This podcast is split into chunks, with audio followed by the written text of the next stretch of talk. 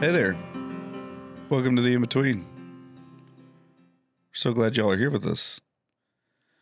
I think I think we're dragging still a little bit from Friday. I'm not gonna I'm not gonna lie to you. I'm There's dragging from a lot more than just Friday. yeah. Friday and then an emotional Sunday Yeah. mean that uh this this uh this in between is brought to you by caffeine yep. in all of its forms. Paul's got a Red Bull, Chris has got coffee, I got a Coke. Yep. We are hanging in there right now. Absolutely. Yeah. For me, it's Mark surgery, three Oh, days yeah. in the hospital, a couple days in the hospital, Coming back from Israel. coming back from Israel. And I've never reworked a sermon as much as I have that one. So it was, it was something else. well, you had a lot of time to rework it. That's true. That's true. Because I, I mean, you may be being sarcastic. No, I'm Yeah, serious. because you knew I started writing it a long time way ago. back Yeah. when uh, the first stuff was leaked. the draft. So, yeah. We've been we've been we've been praying for this for a while before Yeah. that too. So, so true. um Anyway, quite a quite an emotional and a man I really I just I loved uh the the call to action inside of that that this is not like a woo we won oh, don't Yeah. have anything uh, left to do now yeah, exactly. Like, no now now the work starts Yep, a whole new level.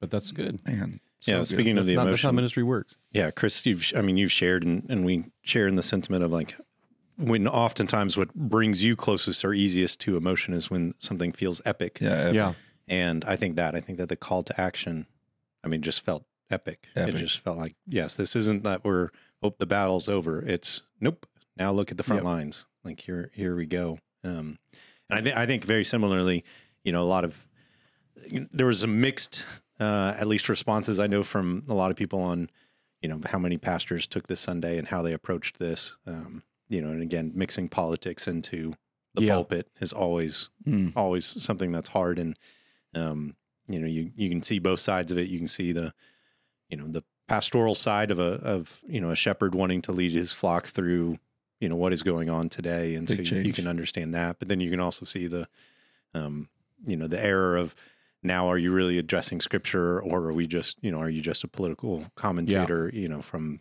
a different venue that then is in worship? And uh but i th- i think that i think the idea of of what what was addressed and not that it was addressed just from a political standpoint but what it was addressed from the standpoint of christian living and then now how our lives Yeah. you know should should be reflective of you know again christ's love in this time and his call Mhm. um, for what this means i mean i think it was again very well done and and very appropriate yeah. There's been a lot of feedback, very positive, encouraging feedback. So it's been really, um, it's been really sweet.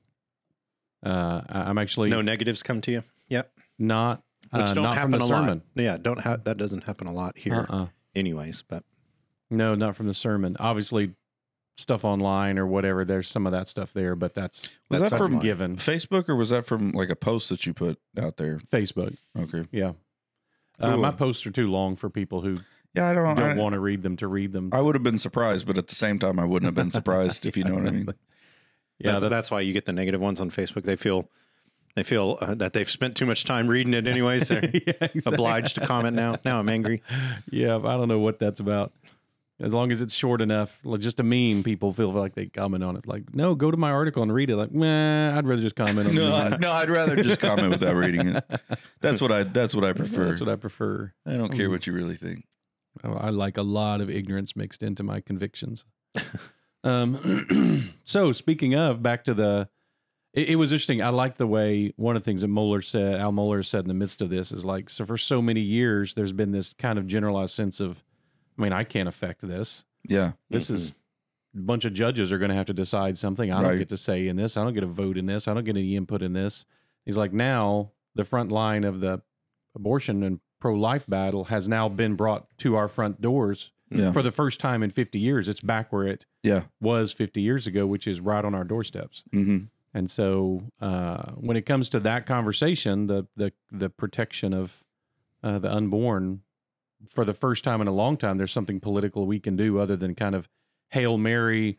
I'm going to hope that vote for a president that I hope, if an opening comes Yeah, open, if an- might choose a judge. they have an might, opportunity, and yeah. it's like that's the closest I can get to the process. It's well out. Nope. I mean that your local state congressperson will now be directly engaging in the conversation, and that's just politically. Mhm. What I love is, in some sense, it's like, especially for our church, when I said, okay, stand up if you're involved in adoption, to stand up, and you have half the room standing in both services by the end of those series of questions. Like, in some ways, for our church, it's like, okay, stay on target. Yeah. like what, what you've been doing, on target. keep doing that. And it just, it may be more of us are just going to need to step up and very likely, we don't know that, but likely more are just going to have to step up and say, all right, I'm, I'm joining that part of the fight too, to take care of children, which is children that now have been born Yeah. to families that didn't want them and might have aborted them.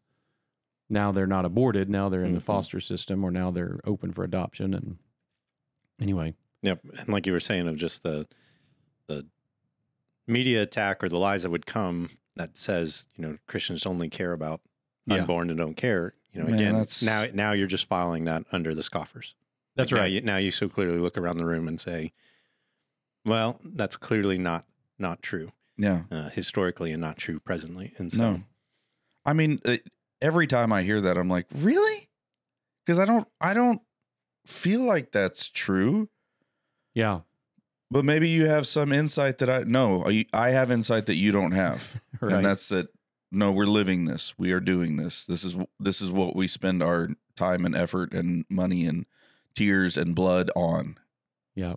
and I don't I don't think it's like there's so many times that I- I just don't want to be the you know arrogant ignorant Christian whenever somebody says something like okay like let me let me take into account what you're saying and try to figure out if there's truth in it and and on this subject I'm like no I know better. Right. like you you sound like mm. you're being holier than me but you're not accurate Okay. So I got to read. You guys know Cooper Ezel. yeah So Cooper's a great with great the horse dog debater. Yeah. i had no idea he had a dog that big By the way, that's an eight month old. It'll get 40 saying, pounds. i new. know i was It's like new. holy cow that thing is enormous Especially that, I mean, He Cooper and his Cooper wife are are, not small. large people. Yeah. No, And they're so not. it helps that. That helps. that the dog is bigger that than the them. dogs are bigger than they are. Um, okay, so Cooper, uh, who was following the Facebook stuff, uh, and he's the one who jumped in when someone made the first proclamation. Who doesn't know me? Oh, you just care about the unborn. You don't. You're not involved in taking care of children who aren't adopted. You're not involved. And they went this whole list, of course, not knowing me at all. And and Cooper's like, yeah, you probably don't want to be doling that stuff out for Chris and his family. You're you're looking really ignorant. Um, you look like an idiot and so he just he unpacked. But here's what that same post Cooper, who loves to debate and is a great researcher.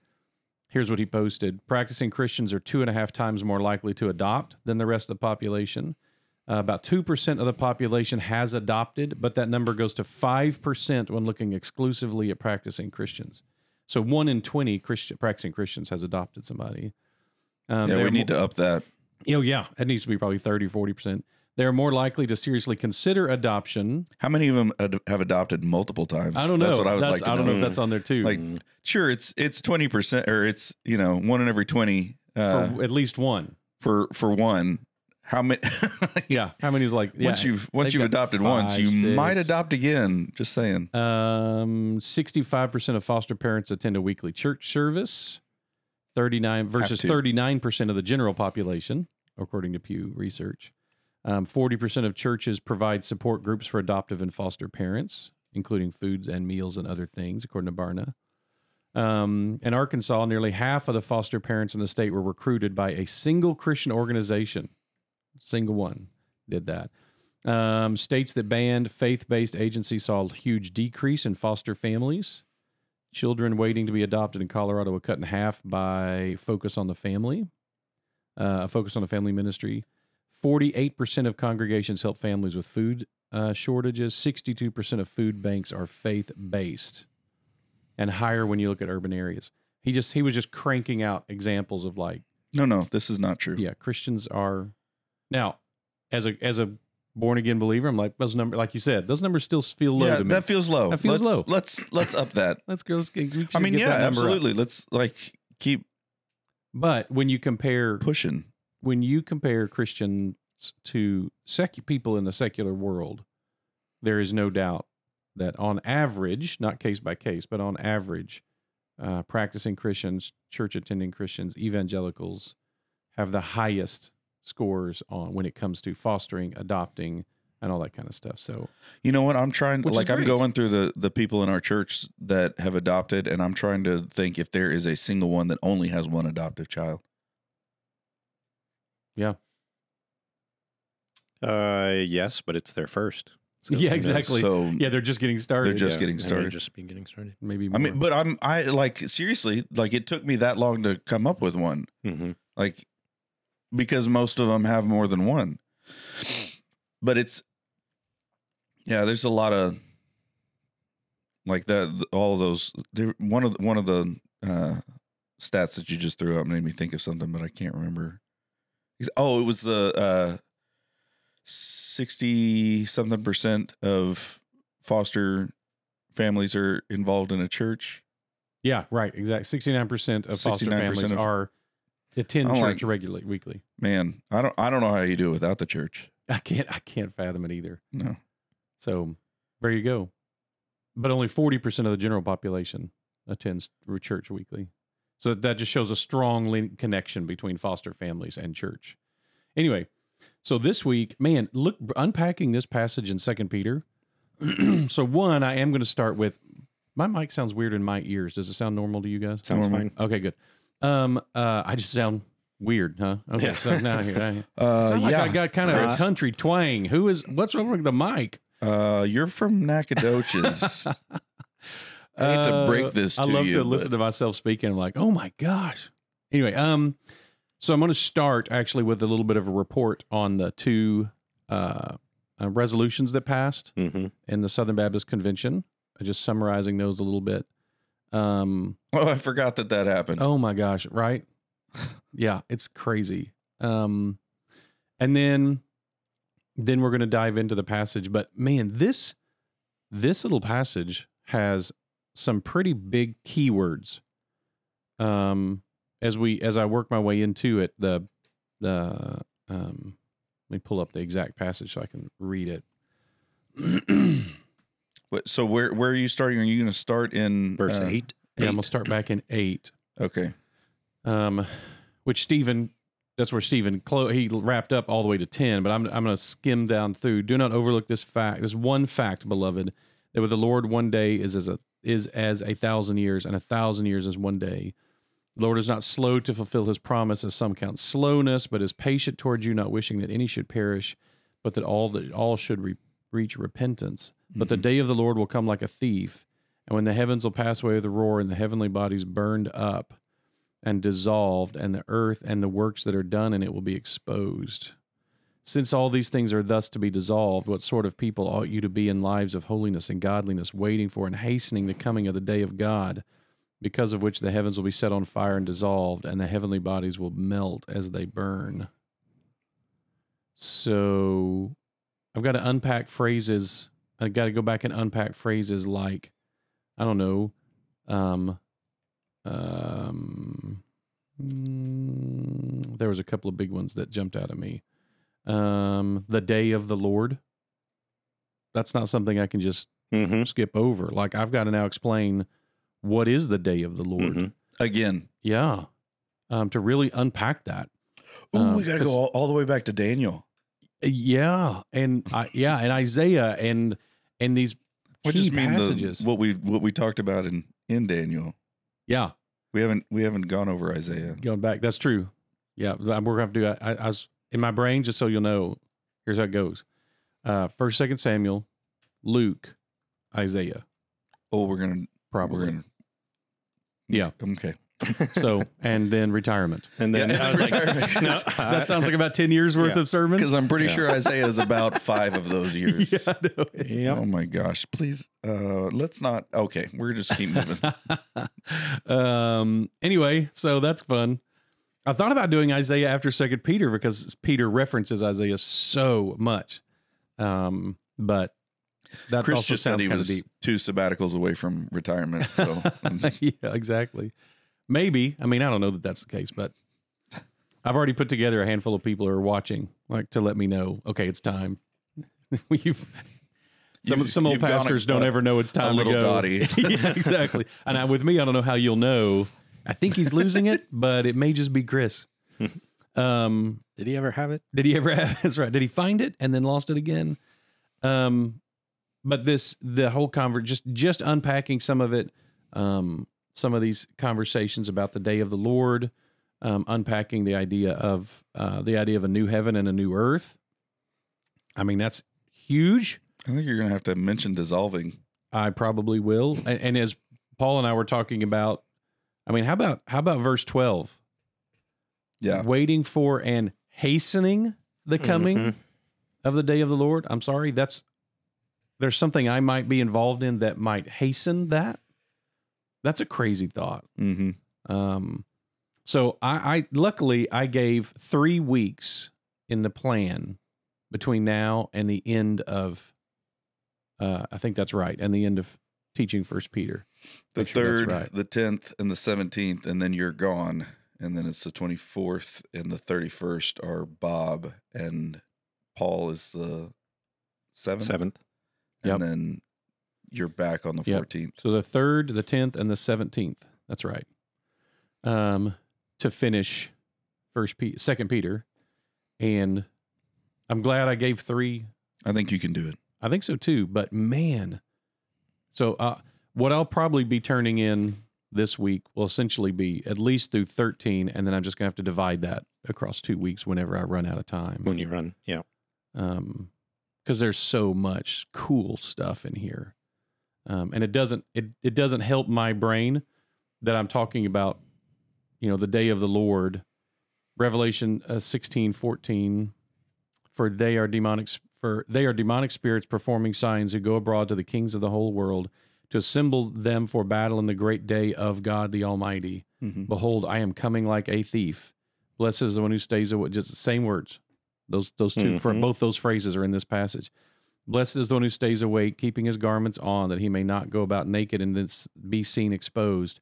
And they assembled them at the place that in Hebrew is called Armageddon. So it, it you know, for for me taking less time, it doesn't help that I was just at Armageddon, that I was just there. And in my brain, I'm like, how much I want to unpack Mhm. like more and more and more.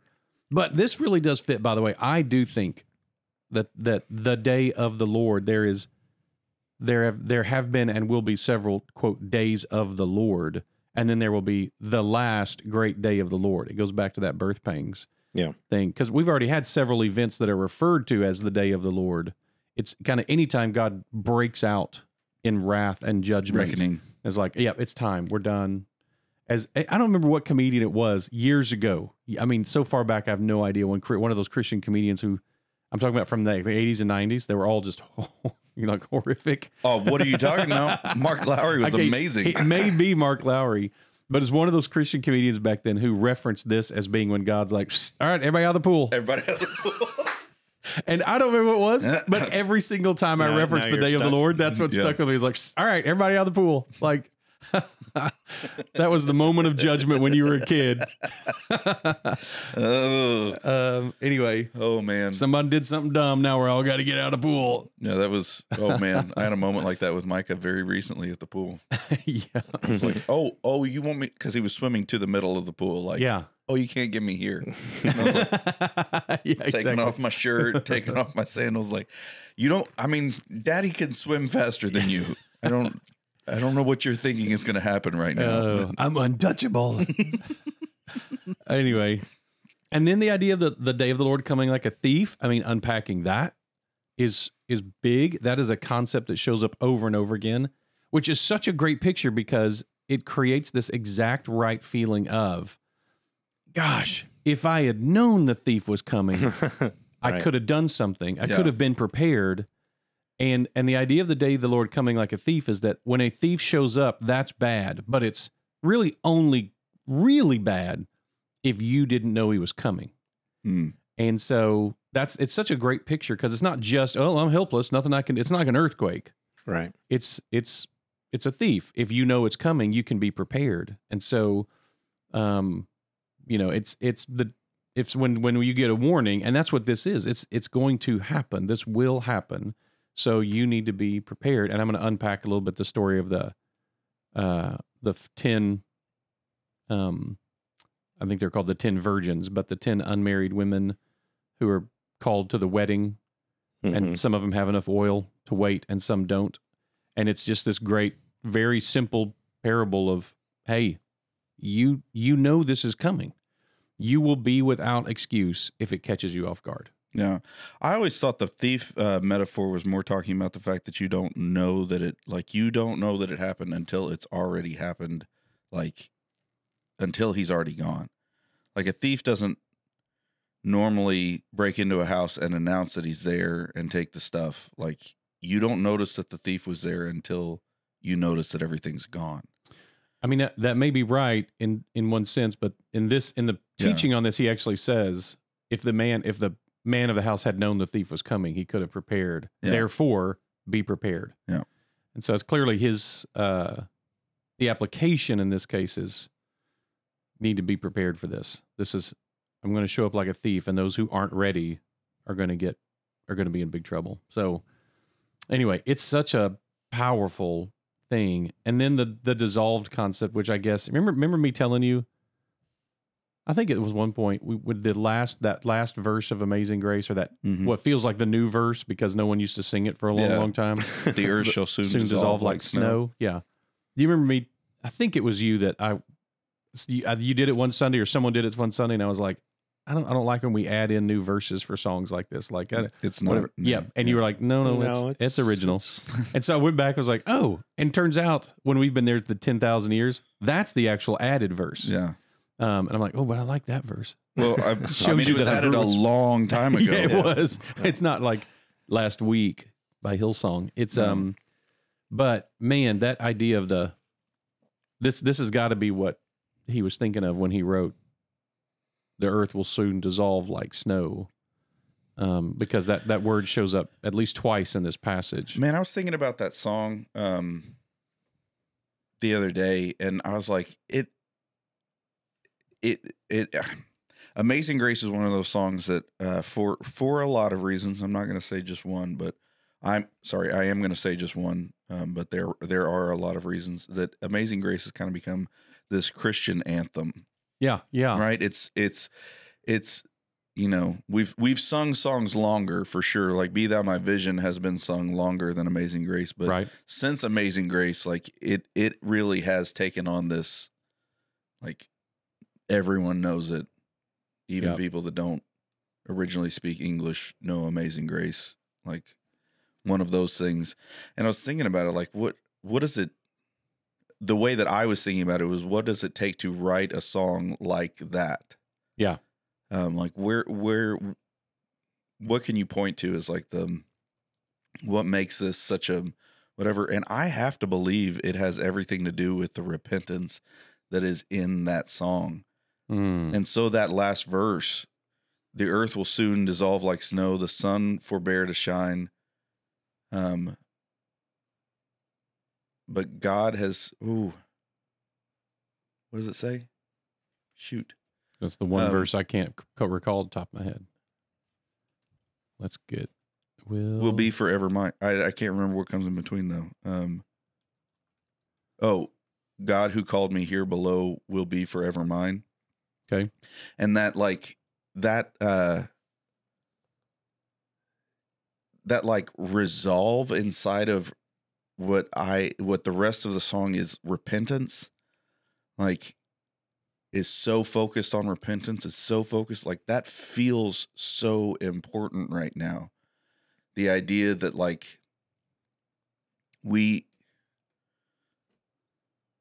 we we have done wrong right. and i think we we understand that we get like oh you know i could have done that better blah blah blah, blah. like no like you have done wrong and you you you need repentance and the like the pent- repentance the the like drive to keep repenting the the drive to keep